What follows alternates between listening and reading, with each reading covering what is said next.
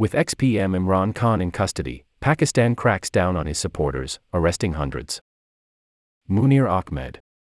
Islamabad, AP, with former Prime Minister Imran Khan in custody, Pakistani authorities on Thursday cracked down on his supporters, detaining hundreds in overnight raids and sending troops across the country to rein in the wave of violence that followed his arrest earlier this week.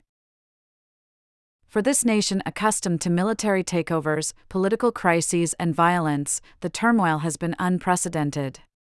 It echoed unrest that followed the 2007 assassination of former Prime Minister Benazir Bhutto during an election rally in the garrison city of Rawalpindi.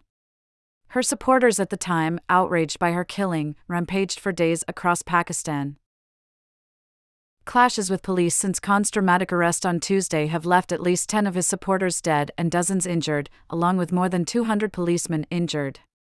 Demonstrators burned down a railway station on the outskirts of the capital, Islamabad, on Wednesday night.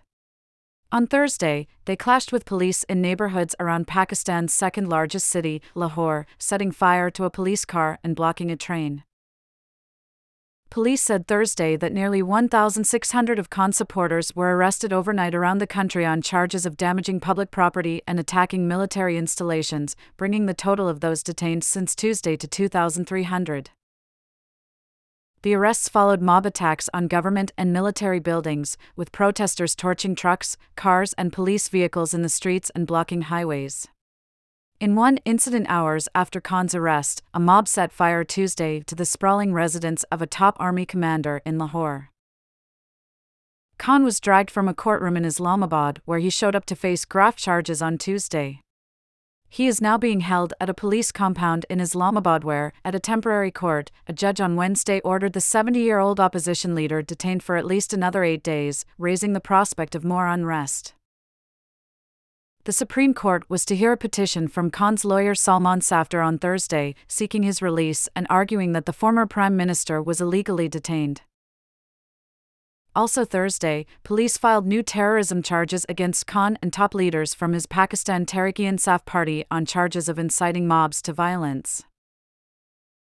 In an address to the nation late Wednesday, Prime Minister Shehbaz Sharif, who took over after Khan was removed in April last year, in a no confidence vote in Parliament, said the unrest by the former Premier's followers had damaged sensitive public and private property. Forcing him to deploy the military in Islamabad, in Punjab, Pakistan's most populous province, and in volatile regions of the northwest. Such scenes were never seen by the people of Pakistan, Sharif said, following a cabinet meeting. Even patients were taken out of ambulances and ambulances were set on fire. Sharif called the attacks unforgivable and warned that those involved in violence would be given exemplary punishment. He said Khan was arrested because of his involvement in corruption and that there was evidence backing up these charges. Foreign Minister Bilawal Bhutto Zardari, the late Benazir Bhutto's son, urged Khan's followers on Thursday to end the violence but stressed that peaceful protests are their right. What has happened, has happened.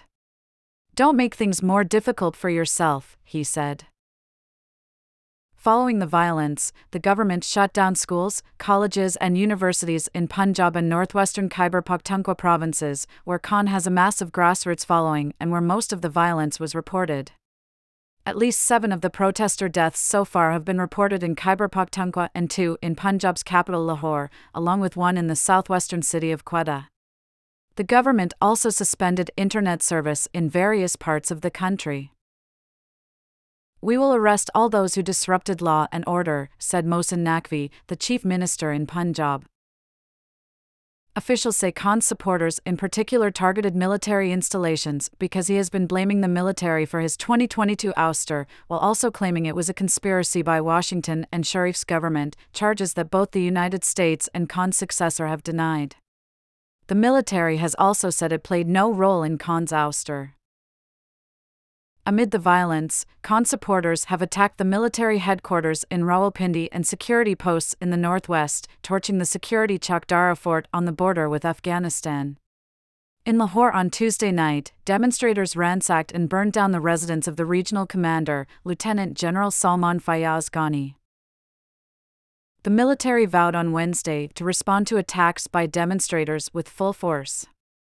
It said the attacks on its installations were launched in an orchestrated manner, and the violence was a black chapter in the country's history. The military has directly ruled Pakistan for more than half of the 75 years since the country gained independence from British colonial rule and wields considerable power over civilian governments. Underscore underscore underscore. Associated Press writers Babar Dogar in Lahore and Riaz Khan in Peshawar, Pakistan, contributed to this story.